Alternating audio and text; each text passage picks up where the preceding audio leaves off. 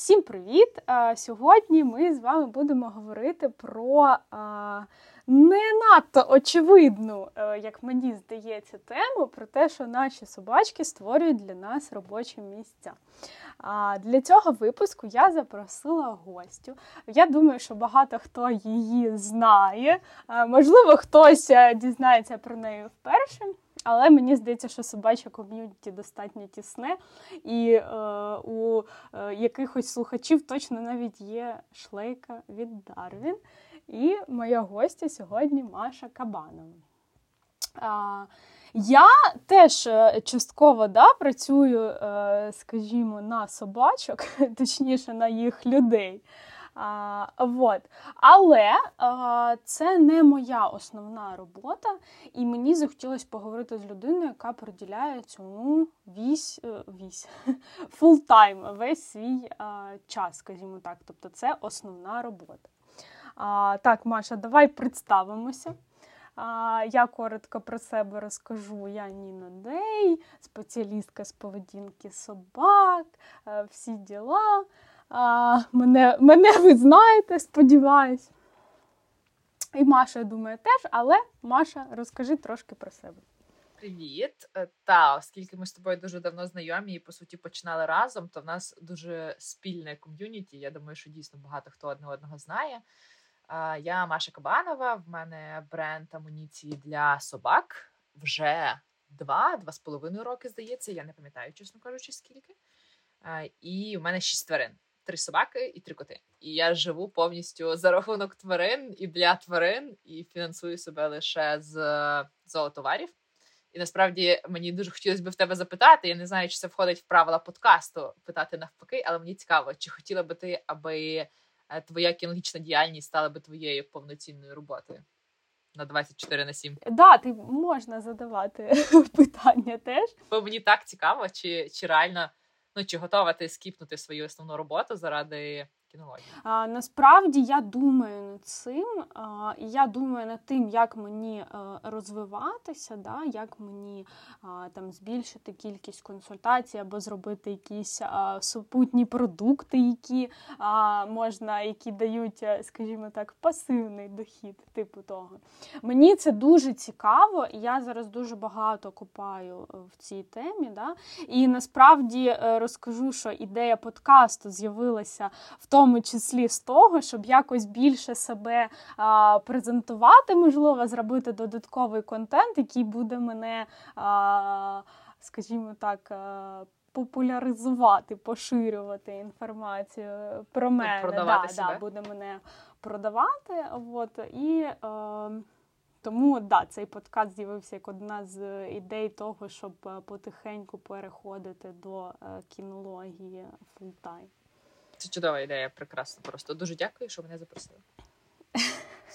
А, Так, давай ось е, трошки про філософію е, розкажу цього нашого з тобою випуску. Що насправді, коли я тільки е, завела свого першого собаку Купера, да, я не уявляла, який насправді цей собачий світ він широкий в певному сенсі. Да, Що тут є і кінологи, і ветеринари, і навіть там спорт, різні види спорту, а не тільки один якийсь, е, амуніція, е, іграшки, одяг. Тобто це дуже е, насправді великий ринок. Да? І от мені це питання так з'явилося в мене в голові. Я подумала, що блін, насправді дуже багато є неочевидних штук, які ти можеш не здогадуватися, поки ти це не вникнеш. А, І сьогодні да, говоримо саме про товари і про амуніцію. А, Маша вже сказала, що ми знайомі а, давно і по суті починали майже одночасно. А, от, Тому я і запросила Машу, тому що я знаю, як а, народжувалася в неї ця ідея. Ми з нею спілкувалися до того, як з'явилась перша шлейка. А, я, мабуть, була однією з перших, хто взагалі придбав шлейку. Да. Е, І я там пам'ятаю, як мені прийшла перша шлейка, як я давала Маші фідбек, який е, хочу присвоїти собі да, частину. Яка вона була стрьомна. Е, да, там, Насправді я от згадую, як ми з тобою про це про це спілкувались, що я тобі давала підбек, що там щось частково не рухався, цей фіксатор а, через те, як було зшито. Да. А, але от я пам'ятаю, як ми це тоді обговорювали, що насправді в мене а, ну, я е, хотіла підтримати е, тебе, хотіла підтримати новий продукт, класний продукт. Я пам'ятаю, як ти казала, що типу круто, що були люди, які підтримали тебе на перших етапах, тому що якби всі сказали, я не буду це купляти, поки це не буде ідеальним, то, мабуть, е, ти б не змогла е, розвитись, да? тому що не було підтримки на початкових етапах. Е, розкажи, як про в тебе взагалі з'явилась ідея створювати шлейки, як ти до цього прийшла? Чому? Ну, почалося все з того, що я пішла зі своєї основної роботи. Я ну як основною, я там працювала насправді зовсім трохи, всього місяць, працювала в кінологічній школі. І я зрозуміла, що мені хочеться займатися чимось пов'язаним з собаками і кінологією. Але я навіть трошки почала практикувати як кінолог, займатися безкоштовно з людьми, там з собаками з притулку. Але мені це дуже тяжко давалось, бо це дуже емоційно заратна робота. Тобі треба говорити з людьми. Мені це неймовірно важко. Я не дуже люблю людей, я люблю тільки собак. Тому я подумала, що мені все-таки легше буде займатися чимось продуктовим, матеріальним, аби сидіти в своєму лісі, відписувати людям в інстаграмі і не бачити їх живу. Бо я дуже така, я не дуже люблю говорити з людьми. Тому е, я задумалася над амуніцією, чому саме над шлейками і саме такими. Бо в мене була Фоксі, перша собака на той момент, і тоді ще єдина, фактично. Е, і вона дворняшка, але в неї дуже довгий тулуб. Це якась помість коргі, невідомо з чим і на неї не підходили нормальні звичайні шлейки, бо вони всі були короткі, вони її натирали, і в неї шерсть постійно витиралась під лапами. Тому я подумала, що я хочу шлейку зробити з регулюванням на спинці. На той момент ще дуже мало було такої амуніції в Україні, хоча я не знаю чому. Це ніби суперочевидна штука, яку технічно дуже легко втілити, але дійсно було мало амуніції з регулюванням в шести точках. І тоді я зробила таку шлейку для Фоксі. Потім почала їх робити для всіх інших собак своїх. А потім я захотіла купити Лєві, третю собаку. Це мій Шелті. Це єдиний породистий пес, взагалі, який в мене є. Єдина найдорожча душа в цьому світі, бо всі інші п'ять е, тварин у мене з вулиці. І мені треба було гроші банально, не те, щоб його купити.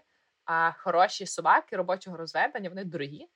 Тому він щось тоді коштував в районі тисячі доларів, здається, щось 800 євро. І мені треба було на нього гроші, а я була безробітною. І мені якось було не дуже просити гроші в чоловіка на собаку. Тому я подумала, що ці шлейки можна продавати. І починали ми навіть не так зі шлейок з продажу, як з продажу іграшок, бо шлейки тоді ще ну їх дуже довго ми шили, дуже довго намагались пробувати робити їх адекватними, бо це все-таки річ, яка має бути надійною. Це про безпеку собаки. І я не могла просто почати продавати першу ліпшу шлейку. Тому я починала продавати з іграшок, всяких килимків пошукових. Ну, знаєш, з такого, з таких речей, в яких якість не є аж прям критично важливою. Бо, типу, якщо порветься іграшка, ніхто не вмре від цього. А якщо порветься шлейка, спака ну, може потрапити під машину, там, мовно кажучи. Тому я починала продавати з більш таких дешевих простих речей, відкладала зароблені гроші і їх вкладала в купівлю матеріалів для дорожчої амуніції для шлеїв. Угу. Тобто ти реінвестувала. А ось давай про Фоксі, до речі, поговоримо. А, Наскільки я пам'ятаю, в неї є шумофобії. Е, і е, ось вона може там, якщо щось почує, там намагатись тікати, робити ривки певні. Да? А це я тебе хочу запитати, да, чому е, шлейки, чому не якісь там удавки і так далі. Да? А, Тобто не аверсивна гуманна амуніція, яка є комфортною для тварини, яка може мати певні поведінкові проблеми. Да? Тобто, от як Фоксі. Та все просто, я просто її дуже люблю, і мені шкода робити їй боляче, і в цьому немає сенсу. Ну, типу, страх, особливо страх, це все ж ніяк не можна пофіксити е, будь-якими аверсивними речима. Я я просто не розумію, як це взагалі може працювати в уяві людей. Ми ми ж не, не додумуємось бити дитину за те, що дитина боїться темряви. Ну, хоча, можливо, десь в світі і існують батьки, які там ліщат пускають, знаєш, за те, що дитина боїться до лікаря йти. Але це ж не так працює. І да, вона боїться вибухів, вона дуже боїться салютів, пітард, всього цього. На початку війни просто кошмар, як складно їй було, тому ми її навіть віддавали родичам, бо ми жили в Харкові. А в Харкові було гучно, а вона жила за 100 кілометрів звідси в батьків мого чоловіка. І е, ми почали робити шлейки ще й тому, що мені треба була амуніція, яка надійно її втримає. До цього вона ходила теж в шлейках, але в неї були такі, знаєш, які типу як жилеточка вдягаються на повністю на тіло собаки. І вона з них вилізала, вона просто з них викручувалась. Вона могла зайти в кущі в шлейці, а потім ти шлейку так на повідку піднімаєш з кущів, а собаки немає. І ну, і вона вона з них тікала, вона з них викручувалась, і це була одна з причин, чому теж я робила регулювання абсолютно всюди. Бо коли Фоксі лякалась пострілів, вона тікала, і тому на ній доводилось прям регулювати шлейку на ній дуже туго, аби вона не могла з неї викрутитись. І я вдягала шлейку і прям по ній трошки підтягувала всюди стропи, аби вона до неї впритул прилягала, і собака просто не тікала. І це насправді нас дуже врятувало в багатьох випадках, бо ми жили поруч з лісом, і в нас тут недалеко військовий полігон, і аеродром військовий. Словом, тут багато розваг для Фоксі. Тому амуніція нас неодноразово рятувала від її страху вибухів. Ось тут ми якраз приходимо да, до тієї частини, що насправді ти не просто зробила власну справу, е, яка там приносить тобі кошти. Ти сформувала певну спільноту, яка про гуманне відношення до тварин. Да? Тобто це не просто товар навіть в тебе, ці шлейки, а це певний вклад в етичне гуманне відношення до тварини. Ти дуже багато говориш про цінності. Розкажи, от чому для тебе це так важливо, і розкрий це. Я про це дуже мріяла. Для мене насправді основна мета власної справи була дійсно не в товарі, а в ідеї. Бо я виросла в сім'ї бізнесменів, і е, але водночас я виросла в сім'ї, де мені постійно казали батьки про те, що ну от в них така радянська якась установка лишилась про те, що бізнес це щось брудне, е, і от краще будь вчителькою, бо це щось таке возвишене і там знаєш ідеалістичне. І в них лишилась така радянська звичка постійно вважати, що е, от вони самі займаються бізнесом, але насправді бізнес це недостатньо змінює світ. І, типу, іди займайся чимось більш брахманським. У мене тато такий весь в йогу, знаєш, в філософію буддизму, і він от вважав, що мені треба займатися чимось більш духовним. І на мене, звичайно, це впливало. Можливо, саме тому я довгий час не йшла в бізнес і почала займатися амуніцією лише тоді, коли я зрозуміла, що насправді це річ, яка також буде змінювати світ, що класні якісні товари вони теж змінюють світ. Це не тільки про заробіток, це також про зміну звичок людей, це про філософію, це про те, що якщо в мене немає морального ресурсу ставати кінологом і з людьми говорити, бо це просто не моє, мені це дається складно, і я живу, чорт знаде, то я буду впливати на звички людей, на ставлення людей до тварин інакше через товари. І е, це дуже відчувається, тому що насправді, коли навіть людина приходить з цуценям, тільки купила цуценя, вона бере першу амуніцію і від того, до якого там виробника зоотоварів, до якого лікаря ветеринарного людина потрапляє, дуже залежить все майбутнє життя собаки. Бо ця перша людина стає тією авторитетною думкою, яка каже: Роби отак, і людина вірить, бо це перша собака, тобі нема з чим порівнювати. Всі ми 100% робили якісь помилки з першими спеціалістами, і до нас дуже багато людей приходить з цуценятами і е, обирають там довгі повідки, і вони просто в шоці від того, що можемо пошити повідок будь-якої довжини, бо там в зоомагазині або там кінолог, знаєш, цей радянський такий кінолог радив їм тільки повідок 2 метри і удавку. І вони приходять, і вони в шоці від того, що я їм пропоную: візьміть 5 метрів. Ну, візьми 5 метрів, гуляй з цуциком на 5 метрах. І люди такі воу. А що так можна? А це не занадто довго, а я на тому повідку не повішусь, а він я не заплутаюсь. І тому мені набагато важливіше було навіть не не просто гроші заробляти, не просто робити товар, а змінювати звички людей. Саме тому я, наприклад, принципово там не не роблю там такі речі, як удавки, чи там всякі повідки контролери, чи і тому подібне, там страгачі. І для мене дуже дивно, чому а, є магазини, які продають одночасно і там шлейки, і типу, там удавки, що і тому подібне. Ну ти вже визначся. Для мене це якось про таку безхребетність, знаєш, відсутність цінностей і суто про гроші. Тому що ну ти вже визначишся, ти або або продаєш аверсивну амуніцію і доводиш людям, що це ок, і я якби можу це зрозуміти, да? або ти продаєш там шлейки, довгі повідки і тому подібне. Я не розумію, як можна це поєднувати. Да, це є такий е, момент. Є, Мені насправді, е, знаєш, навіть не те, що вони там продають, окей, е, нехай вже продають, умовно кажучи, там, щоб у покупця був вибір. Мене трохи крінжує те, що деякі е, зоомагазини роблять дописи в соцмережах на тему ну, на шлейці собака вчитиметься тягнути. Це, от, коротше, щоб виховати собаку, треба обов'язково е, або нашийник або е, удавку, і от вони радять е, радять те, в чому не розбираються. Для мене це взагалі е, трохи такий крінжовий момент. але... Насправді тут дуже та, дуже складно витримати межу. Я стараюсь не лізти з непроханими порадами людям і навіть клієнтам, коли до мене пишуть. Тому ну, в мене на сторінці, в принципі, дуже рідко там знайдеш пости, типу шлейка це манна небесна, бо це насправді не так, і це неправда, бо вихованням собаки займається людина, а не амуніція. І я стараюся витримувати цю от межу і не розказувати людині, що амуніція все вирішує, бо це неправда.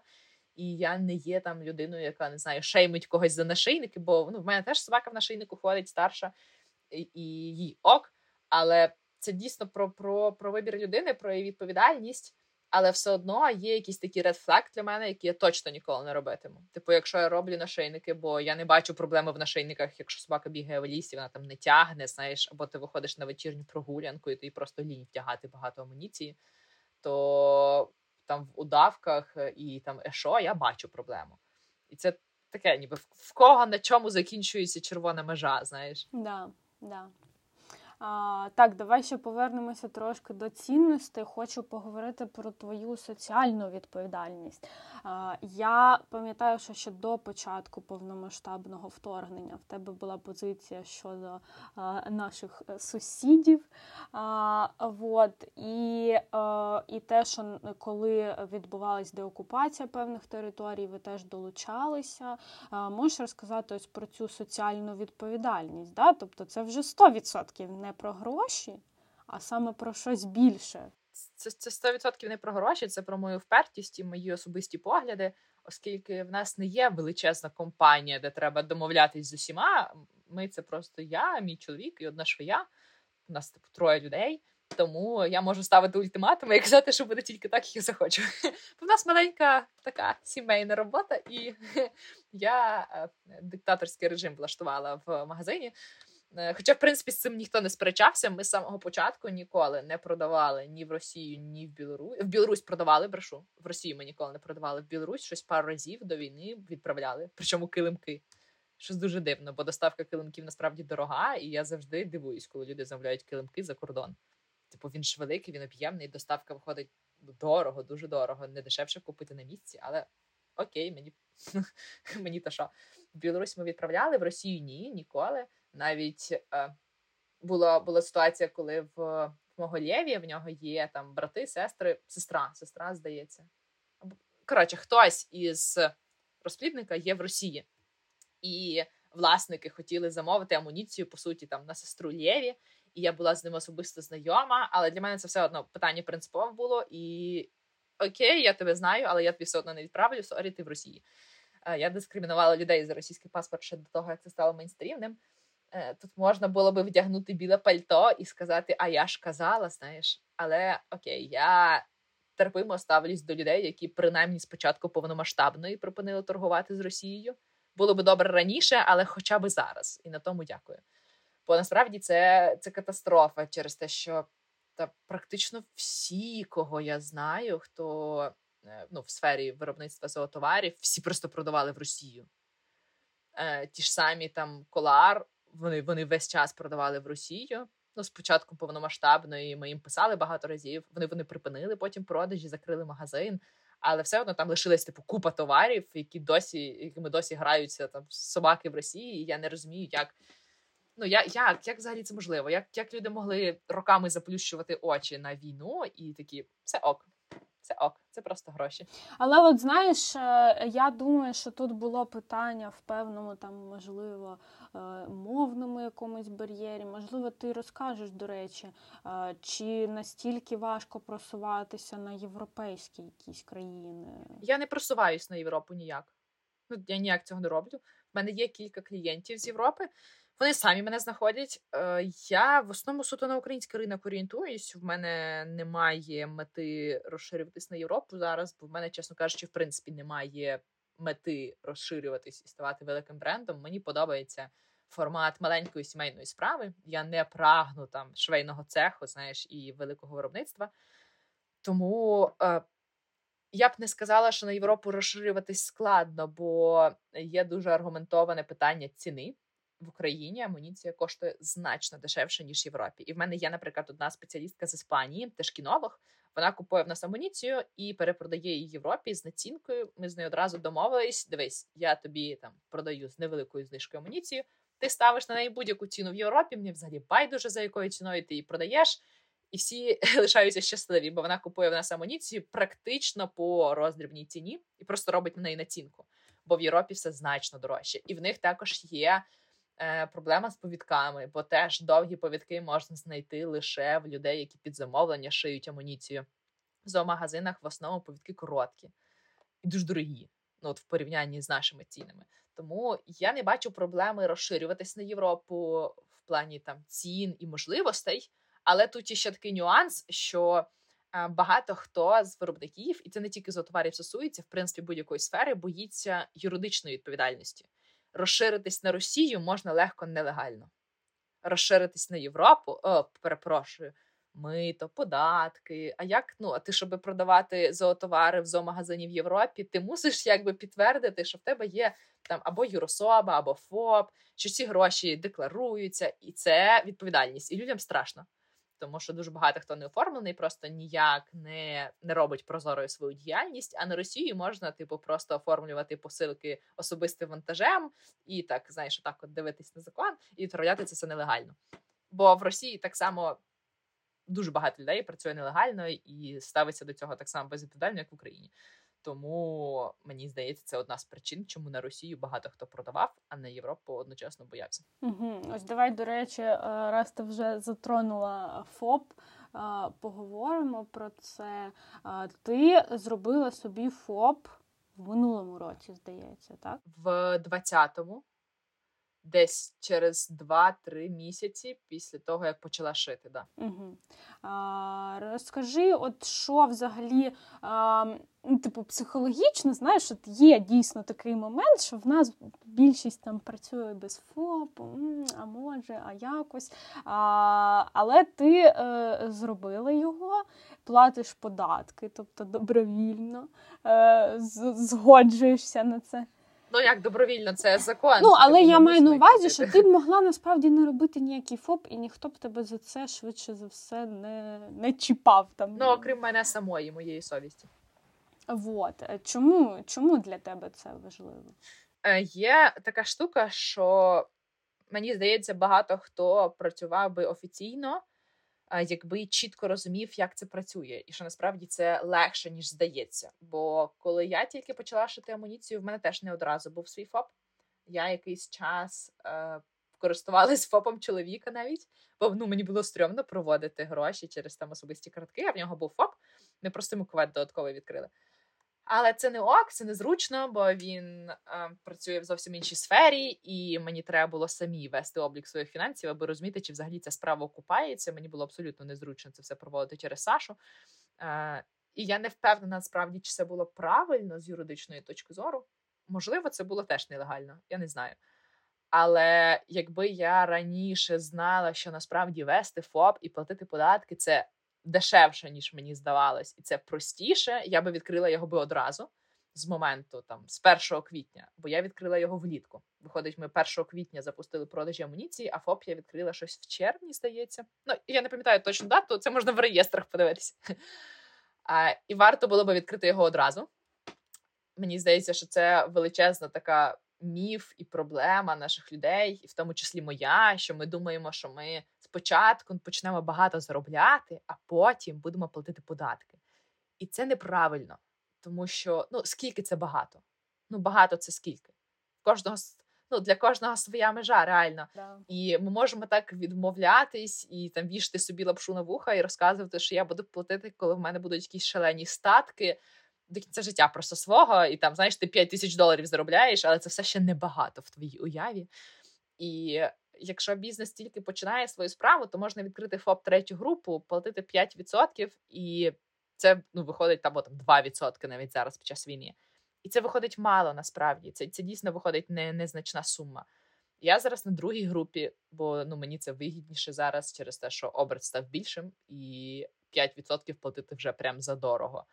А на другій групі це взагалі копійки. Ну ти ж коли розраховуєш вартість товару або вартість послуг, ти ж включаєш в неї, да, ти закладаєш в неї податки. Тому для мене дуже таким інфантильним поясненням виглядає, коли люди кажуть: я не можу вам дати для оплати цієї сукні рахунок ФАП, бо в мене його немає. Бо е, якби я була би в мене був би ФОП, то ви виплатили би дорожче. І я думаю, чорт, ну реально там якийсь один відсоток вартості закласти в ціну товару.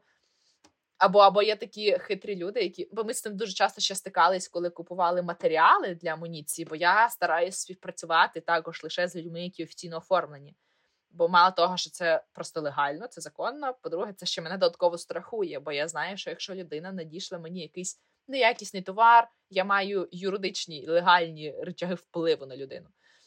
І тому фурнітуру, яку ми купуємо, це все робиться теж на офіційні рахунки. Там стропа купується на заводі напряму, у них ТОВ, там фурнітура, всі ці регулювання, це все на ФОП оплачується. І фактично, абсолютно ну зараз абсолютно всі, в кого ми купуємо матеріали для амуніції, працюють як ФОПи або як ТОВ оформлені. Е, Ми до цього довго йшли. Ми довго шукали людей, які можуть легально працювати і надсилати нам реквізити. І були такі хитрі люди. Тобто були були кейси з нелегалами, які да, були були, були такі люди, які там надсилають мені особисту картку, а я, знаєш, купую там на 10 тисяч фурнітуру. Ну, мені перепрошую, хочеться якусь гарантії, що людина мене не кине. Якщо це людина, яка офіційно оформлена, то я можу якби в поліцію, в суд звертатись е, там в захист прав споживачів. А якщо це просто особиста картка, то шукай вітра в полі потім. І я кажу, перепрошую, а щось по типу, як реквізити для оплати буде? Там ФОП або ТОП, якось оформлені. І людина мені каже: ну, якщо ви хочете платити на ФОП, то плюс 5% до вартості. Типа, на твій вибір. Ну, є такі люди, які перекидають відповідальність на покупців і кажуть: хочеш офіційно, тоді плюс 5%, бо ну, податок вже 5%. Ну, вони вони, вони ніби е, ведуться на те, що більшість людей захоче зекономити і типа заплатити менше, і тому оберуть заплатити нелегально. Я з такими людьми просто не працюю. Це дуже дуже це дуже крінжово. Ось, до речі, ми з тобою да, поговорили трохи про твою бухгалтерію, фінансову частину. А мені от цікаво, ти створила з нуля власну справу. А, І ти сказав, що у вас три людини в команді. Тобто ти хто взагалі? Ти SMM ник, ти бухгалтер, ти. О, я все. Я Бог шива. Розкажи про цю частину твоєї роботи, да, тому що я розумію, що не всі, мабуть, уявляють, е, що взагалі, е, яка робота стоїть за за Дарвіном, наприклад, що ти там не тільки відписуєш в інстаграмчику. Так це дуже багато роботи, і зараз мені особливо складно насправді. Бо якщо до цього ми працювали разом з чоловіком повністю над магазином, то зараз він повернувся в свою айтішку. І мені трохи складно тепер самій, бо ну дуже багато, дуже великий оберт, багато продажів, і я просто не встигаю, чесно кажучи, мені здається, що це навіть видно по магазину, бо значно менше сторів стало. Я в першу чергу відповідаю всім людям і оформлюю замовлення. Цим займаюся в основному лише я. Я публікую контент, тобто там сторіс, пости, все, все, все оце. Е, замовляю фурнітуру, замовляю матеріали. Важливо не просто замовляти, а замовляти їх вчасно, щоб е, не робити це в останній день, коли тобі на завтра треба зробити замовлення, як у нас інколи буває. Знаєш, тобі на завтра треба повідок, а ти сьогодні струпу купляєш для нього. Бо і таке бувало. Е, я замовляю матеріали, я їжджу сама в Харків, де швея наша працює, бо вона на дому шиє і забираю в неї готову амуніцію, пакую її, створюю накладні, надсилаю, розсилаю ці накладні. Я ж частково шию, але зараз я шию дуже мало. У мене тут машиночка стоїть, моя улюблена. Але я думаю, або продати її, або взяти просто ще одну швою, бо шити сама я не встигаю вже. В основному я там паски безпеки інколи можу шити, бо це таке, що швидко робиться. Шлейки, повідки я не роблю сама вже давно. А що я ще роблю? Вирішую купу всяких питань з там браком, або там не, не на ті дані надіслали посилки. Знаєш, все все оце. Якщо мені там чоловік може допомогти, наприклад, з оформленням замовлень. Або з е, лайканням класних відгуків, то коли доходить до якихось негативних моментів, не на ту адресу надіслали посилку, помилились довжиною повідка, розмір не підійшов, то це все мушу робити тільки я. І коли це твій бренд, і ти мусиш сама ним керувати, то інколи стає сумно, бо здається, що відбувається лише негатив, бо до тебе доходять тільки негативні аспекти. Знаєш, бо типу позитивні відгуки Саша може сам полайкати.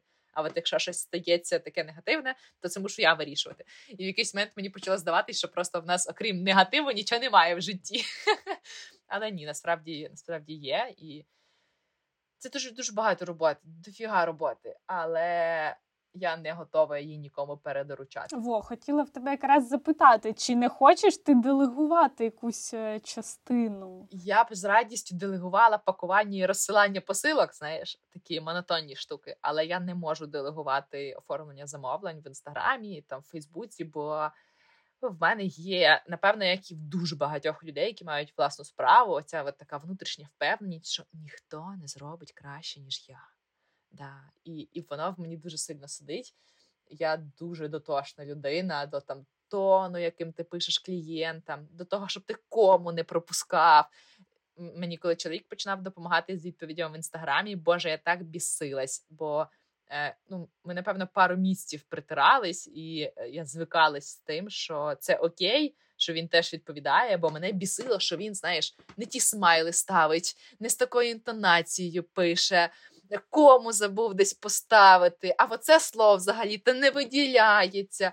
І, Або там, знаєш, не скинув посилання на пост про гарантію, і людина тепер не знатиме про неї.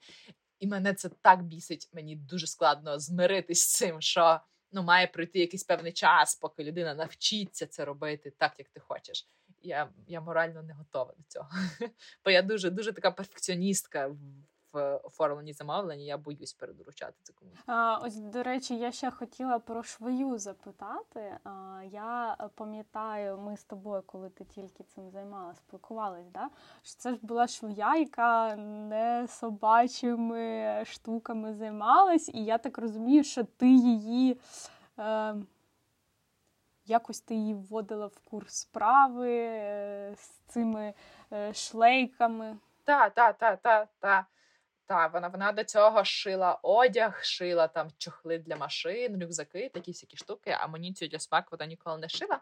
Але в неї теж є своя собака, Бладхаунд, дуже прикольний, вже такий старенький, дуже класний. І е, тому вона, в принципі, досить швидко навчилась шити амуніцію. Угу. Так, ми шили, ми шили, ми вчились разом з нею, бо ну, от знаєш першу шлейку нашу ти бачила, та в неї там шви були не підвернуті через це, там жорсткі, могли натирати собаці. І це такі речі, в яких не що я винна, це такі речі, в яких ну я мушу їх знати, як людина, яка дає знаєш, технічне завдання.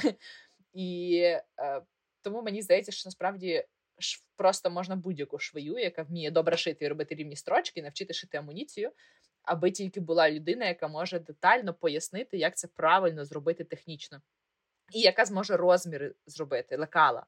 Бо це була найважча частина роботи. Ну вона ж уявлення не мала, які розміри на собак шити. І я теж я бігала, міряла собак. Я переміряла, напевно, собак просто всіх своїх знайомих, аби підібрати діапазон регулювання, щоб він був, щоб розміри SML були максимально універсальні. І ми їх змінювали купу разів, дуже багато разів змінювали параметри. Навіть от восени, здається, чи влітку розмір М знову ми змінювали. Ми зменшили його з 50-70 до 45-65 см по ребрах, бо так більш універсально виходить. І це безперервна робота з, з, з зміною параметрів, з розмірів, з килимками, з повідками. Тому з нею було дуже просто, бо вона вміє шити класно, вміє шити якісно. А далі вже це були мої помилки, знаєш, пояснити людині як шви робити, там, як повідки строчити, яку я ручку хочу, бо це ж я все мала думати і придумувати, і робити якісно. Е, яку роль е, яку роль в розвитку Дарвін відіграє фідбек від покупців? Можеш розказати якісь прям історії? От мені здається, що оця шлейка на хортів вона з'явилась не через якийсь запит, до речі. Розкажи взагалі про товари, от які з'явились через запити. Це це через запит якраз. Вони мене вимучили з цією шлейкою. Я дуже не хотіла її шити, бо вона мені виглядала дуже складно. Там багато регулювань, там чотири фастекси, скільки там вісім регулювань. Просто кошмарна складна конструкція. І я дуже боялася її шити, бо е, все одно, знаєш, ти вже звик до стандартної амуніції. Нащо ускладнювати? І так же працює. Але мене просто вимучили з цією шлейкою, бо дійсно було багато запитів, і в основному навіть не від людей з хортами, а а від людей, у яких там дуже лякливі собаки, які там бояться вибухів, і е, це люди, які хвилюються, що собака може викрутитись зі звичайної шлейки. І ну, мене дуже вимучили з цією амуніцією, змусили її пошити. Просто ми зробили. Ми її теж переробляли багато разів, просто кучу часу. Щось пару місяців ми експериментували з розмірами. Я надсилала ці шлейки як зразок людям е, з хортами, аби вони мені сказали, де зменшити, де збільшити. Бо, наприклад, є така неочевидна річ, як у хортів е, плечі менші значно, ніж у стандартних собак. Тому розмір L на умовно стандартну собаку він з широкими плечима, з широкими ребрами, а розмір L на хорта по ребрах такий же, але плечі там вущі. І це такі дрібниці, які, чесно кажучи, я навіть їх не прописую в параметрах. Я рідко коли навіть пояснюю це людям. Я дуже дякую, що клієнти мені в основному довіряють, і тому я прошу заміряти тільки обхват ребер, а все інше сама розраховую. Інколи просто вгадую, інколи ну це мені здається якоюсь мірою досвід. Ти просто дивишся на собаку, і ти розумієш плюс-мінус, яке регулювання її робити. Тому я людей не прошу мірити це все. І мені багато відгуків писали на цю шлейку. За рахунок відгуків ми змінювали конструкцію. Особливо складно було визначити, яку робити довжину цієї спинки і живота для хортів. Так само було з повідком трансформером. Це теж була насправді не моя ідея першочергово, а клієнтки. Вона мені написала, навіть намалювала схему, бо боже, є такі в мене прекрасні клієнти, які реально малюють схематично конструкцію того, що вони хочуть. Прям вау, люди люблю таких людей. І вона сама намалювала мені цю схему, поскидувала купу фоток для прикладу, як вона має бути. Ми пошили цей повідок, зняли її відео. Потім ще здається, щось переробили на ньому, надіслали. Вона написала, що все ок, типу, їй подобається, і тоді ми почали шити такі повідки на продаж. Дуже багато такої амуніції було. Те саме з прогумованими повідками. Особисто мені вони насправді не дуже подобаються. Я люблю звичайні, максимально легкі, прості повідки. Але ці прогумовані повідки так чекали. Купа людей мені просто писала з питаннями, коли вони нарешті будуть. І я думаю, ну ок, я їх типу не дуже люблю. Я гуляю зі звичайними, але якщо ви просите, то добре.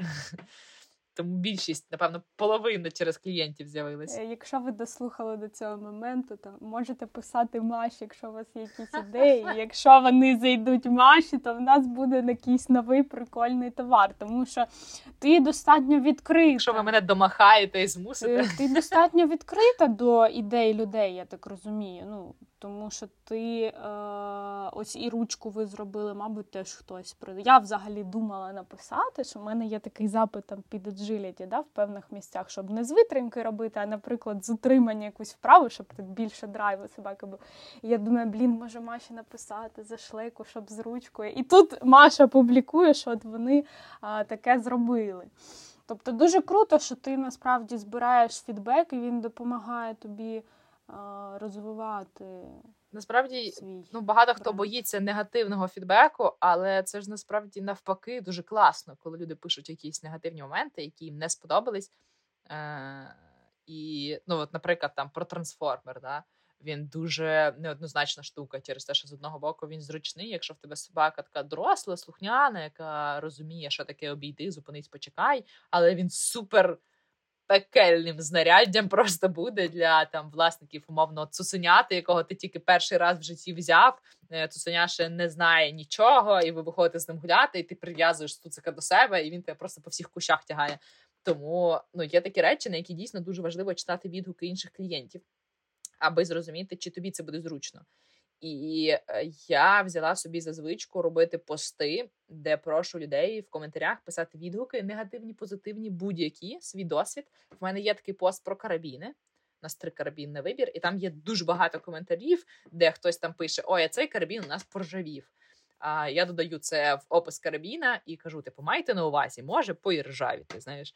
Або там, а цей карабін в нас там при мінусовій температурі і високій вологості та блокування, знаєш, застрягає, ну типа примерзає. І це дуже важливо збирати такі відгуки, тому що ти себе такими негативними відгуками страхуєш від е, скандалів з наступними клієнтами. Тому що, е, ну, наприклад, для мене очевидно, да, що там трансформер цуценяті брати незручно. Або для мене там очевидно, що прогумовані повідки вони жорсткіші на дотик і там можуть знаєш, долоні подряпати. Але це не очевидно для людей, які перший раз в житті собаку бачать. І тому е, потім тобі там, знаєш, пишуть: от я взяв повідок, а він, типу, супер незручний, взагалі відстій, абсолютно не підходить. І е, аби цього не було, значно легше одразу писати всі мінуси, всі там підводні камені, амуніції. І в мене опис є такий для карабінів. У нас там було кілька випадків, наприклад, коли класичні алюмінієві карабіни розстібались, бо в них там стропа потрапляла, або коли собака по землі каталась. І ну там такий механізм, що його можна відкрити, якщо постаратись. І я про це пишу, я вказую про це в описі. І що ти думаєш, чи стало менше людей обирати такі карабіни? Ні. Ну, бо ці випадки були винятковими, одиничними, і все одно більшість людей ці карабіни обирає, бо вони типу легенькі і класні. Чи чи в мене менше купують трансформери через те, що вони там не підходять там цуценятам або собакам, які там можуть різко смикнути, знаєш? Ні. Просто я одразу попереджаю про це і бережу себе і свою психіку від е, того, що люди потім будуть розчаровуватись, якщо вони думали, що там не знаю трансформер шикарна ідея для величезного реактивного пса. Вони його взяли, а потім собі там не знаю, блін, спину ним повикручували, тому що собака смикає сильно і це боляче. Ну, нащо, нащо підставляти людей і нащо підставляти себе? Треба одразу писати весь негатив про себе чесно. Да, попереджати. Ось, до речі, да. Маша, признавайся, що ти не платиш мені гроші за те, що я тебе рекомендую. Бо в мене Але от я є... можу заплатити, і... треба? Е, я чому зараз про це хочу поговорити? Да? Тому що я дуже часто тебе рекомендую, тому що я тебе знаю, я знаю, які в тебе товари. В мене є твої товари, майже всі, мабуть. А, от, І мені е, іноді здається, що люди думають, що я е, як це, як ветеринар, який їжте роял канін, бо, бо нам за це заплатять гроші. Ні, Маша мені не платить. Чому я її рекомендую? Я думаю, що за за нашу розмову стало зрозуміло, да? тому що це людина, яка не просто щось продає, а має цінності. Да? І мені подобається, що Маша дуже. Чутлива до побажань людей. Да? Ось що ти а, можеш там підказати. Це все синдром відмінниці. А, да, Десь може це для тебе насправді шкодить, але для покупців, от я там, наприклад, кажу: а, в мене був цуцик. Цей West Highland White Terrier. Я прийшла і в нього повідок, ну, звичайний зоомагазин з таким агромєнним карабіном. І я кажу, будь ласка, замініть, підіть до Маші Дарвін, вона вам розкаже, в неї є там алюмінієвий карабін, який в мене є. Е, моя собака Цверг ходить з ним ахіренний карабін. Я розумію, що з одного боку це може звучати, ніби так купіть щось у Маші, тому що мені за це процент дадуть. Насправді ні. А, Просто в матчі є те, чого немає в зоомагазинах, да? Е, різноманітність і підібрати під собаку. Але взагалі-то наша амуніція вже є в зоомагазинах, попрошу. В яких? Де? Де шукати? В Києві, в Києві є.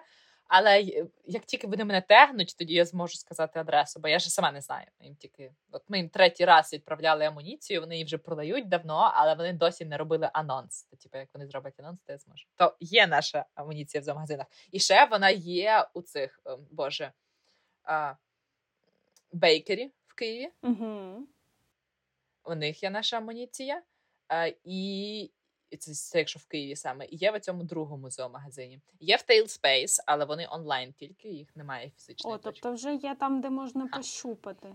Та в Києві можна зайти і прийти і обрати. Це круто, круто. Тому що насправді, от я е, є кейси, коли я рекомендую, наприклад, дуже часто ще приходять собачки в шлейках.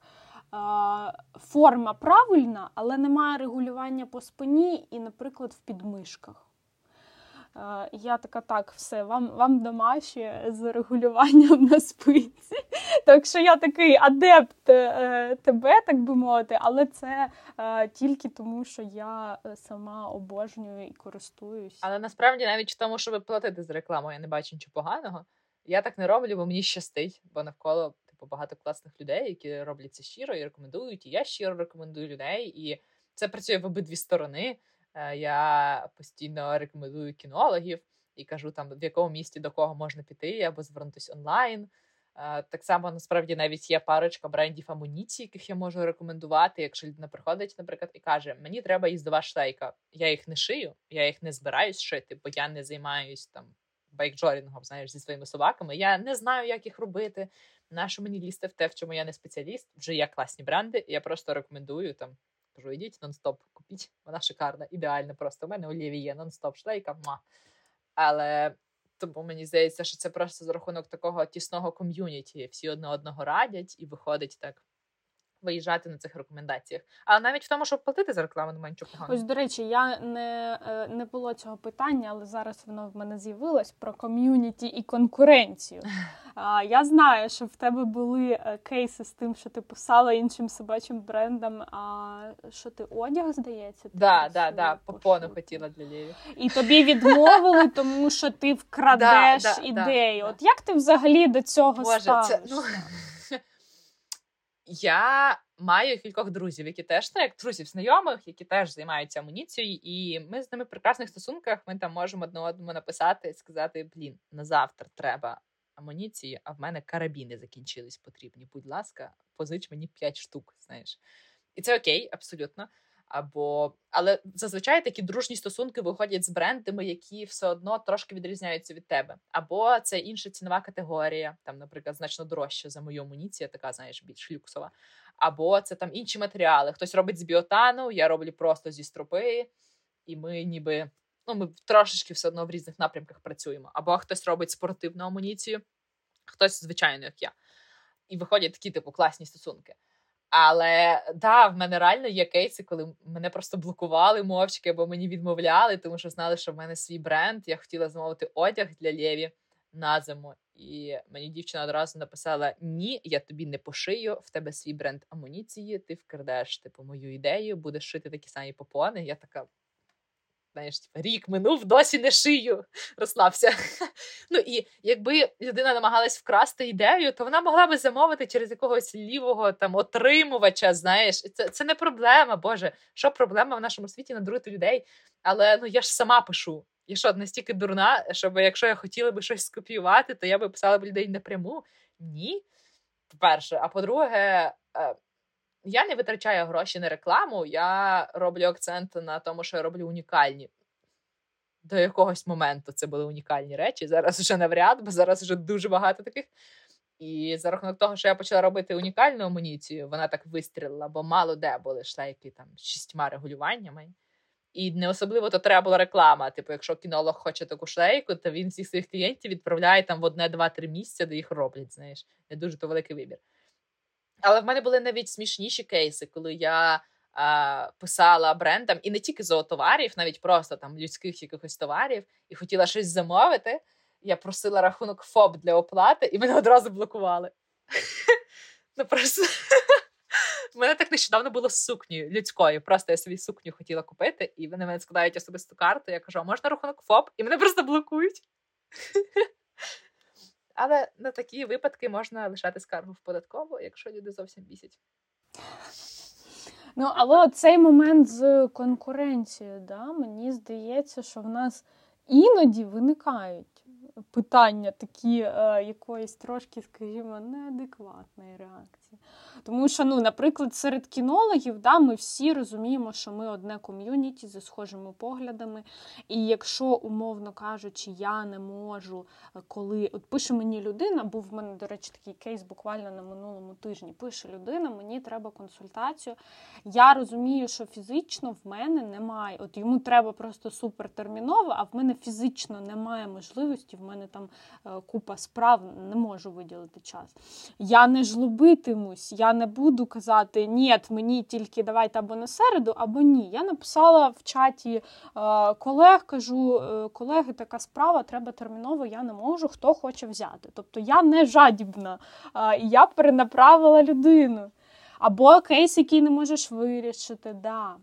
Да, да. Тобто мені здається, що а, не можна а, заробити всіх грошей, не можна, не можна обезпечити себе від того, що навіть якщо ти там візьмеш цю людину, але вона побачить, що в тебе ну візьмеш її, не, не маючи певного досвіду. Що да. ти роб, що ти з нею працюєш, знаєш лівою ногою. Вона все одно це побачить, вона все одно від тебе втече. Да? Тобто ти не можеш убезпечитись і навіщо е, створювати іноді таку недобро. Е, недоброчесну конкуренцію там, де в ній немає потреби, як на мене. Так, в цьому абсолютно немає сенсу. Я абсолютно з цим згодна. Я так само часто перенаправляю людей. Ну, якщо це амуніція, яку я не можу пошити, або це якийсь ультраіндивідуальний запит для мене, який мені буде знаєш, коштувати екстра зусиль, але я знаю, що є бренди, які це шиють на постійній основі то ну, типу, на що я буду це робити? Наприклад, е, там зараз з війною виріс запит на таку тактичну амуніцію для службових собак.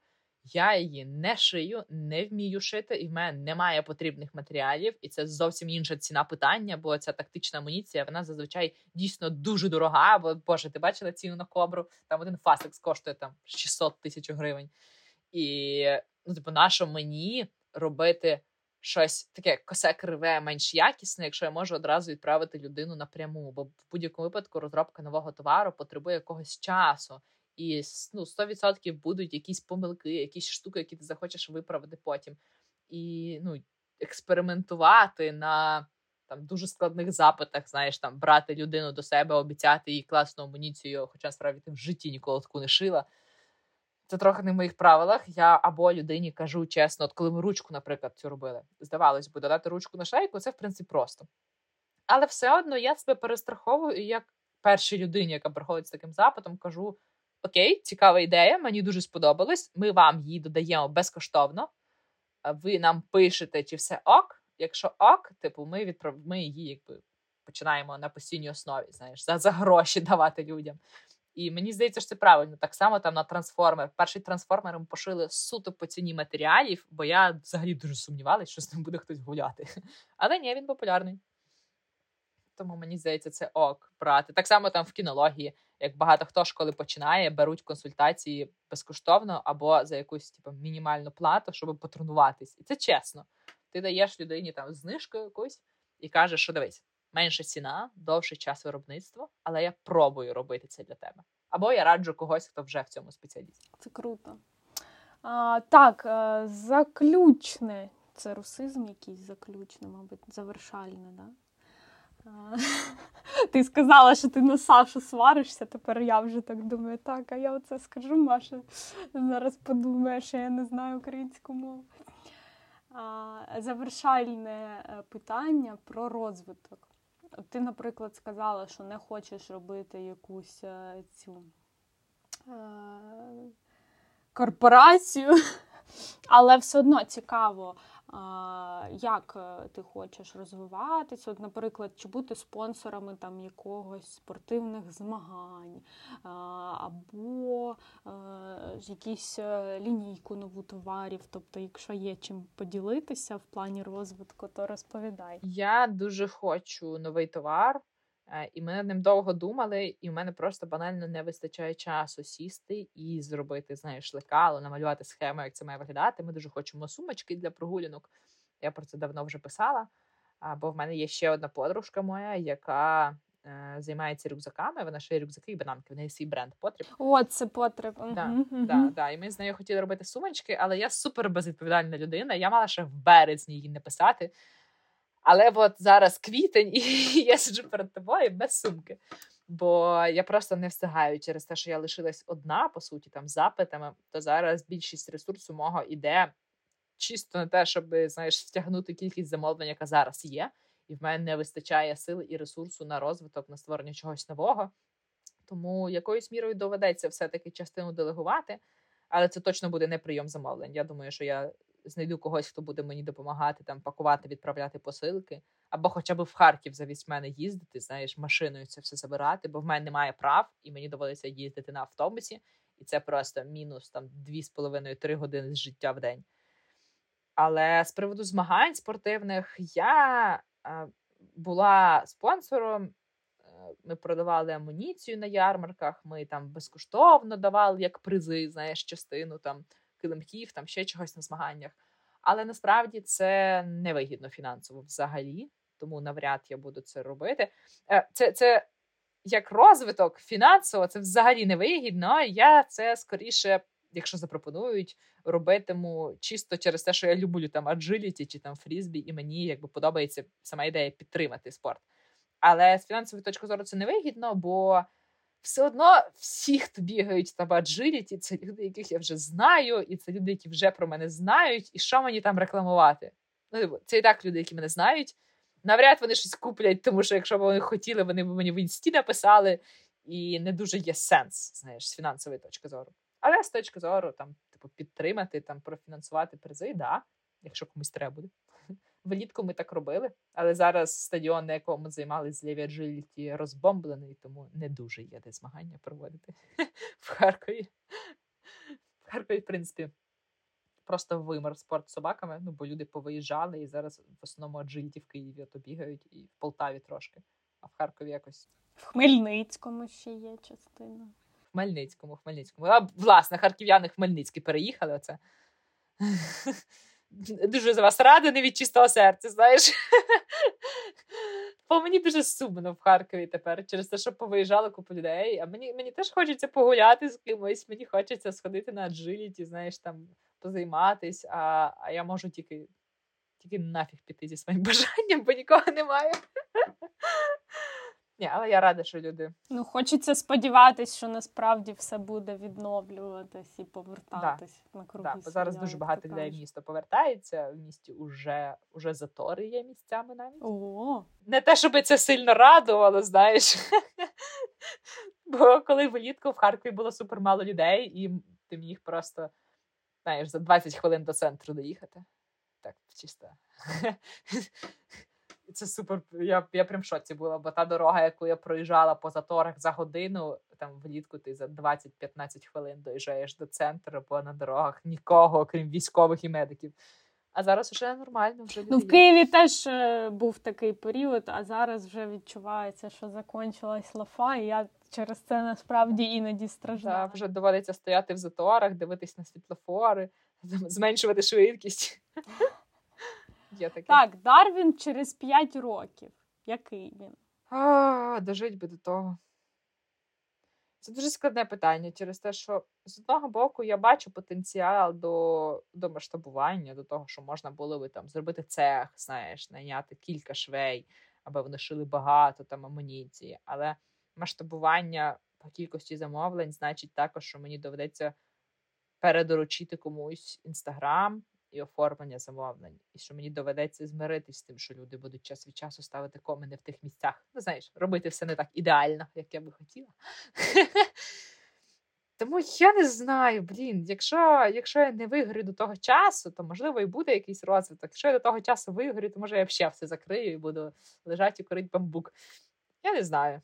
Це дуже складне питання. А ми будемо перепродавати раритетні Дарвіни по ціні. Це дуже складне питання, тому що ну так по-чесному, мені подобається е, займатися амуніцією. Це те, від чого я горю. Прям це мене захоплює. Але також я зараз працюю значно більше, ніж мені хотілося би. Я би хотіла би працювати трошки менше, в трошки лайтовішому режимі, менше годин на тиждень, мати вихідні адекватні, відпустки. Але я працюю надмірно багато через те, що ми будуємо дім і нам треба багато грошей. Це дуже така прагматична, меркантильна мета. Нам тупо треба гроші, і я працюю дуже багато через це. Тому, блін, я не виключаю, що через 5 років я просто вигорю і буду лежати, знаєш, так лапками догори і казати, я більше нічого не хочу. Не знаю. Сподіваюсь, все буде добре. Сподіваюсь, що цього не станеться, бо ми без Дарвіна, як ми без Дарвіна будемо жити? Та, ну це ж е, вільний ринок, 100% хтось когось замінить. Ну, теж таке, але але в мене є емоційна прив'язка до тебе. Дякую. Так, Я дякую тобі, що ти погодилася, що ти а, відверто так поговорила. Мені дуже а, приємно було дізнатися більше, ніж я знаю. От. Я сподіваюся, що ця розмова а, буде корисною і для наших слухачів, да, які теж дізнаються більше про. А, Е, бренди українські собачі. Замовляйте в Маші шлейки і все інше. Ой, це прям така пряма реклама, що мені реально платити доведеться тобі.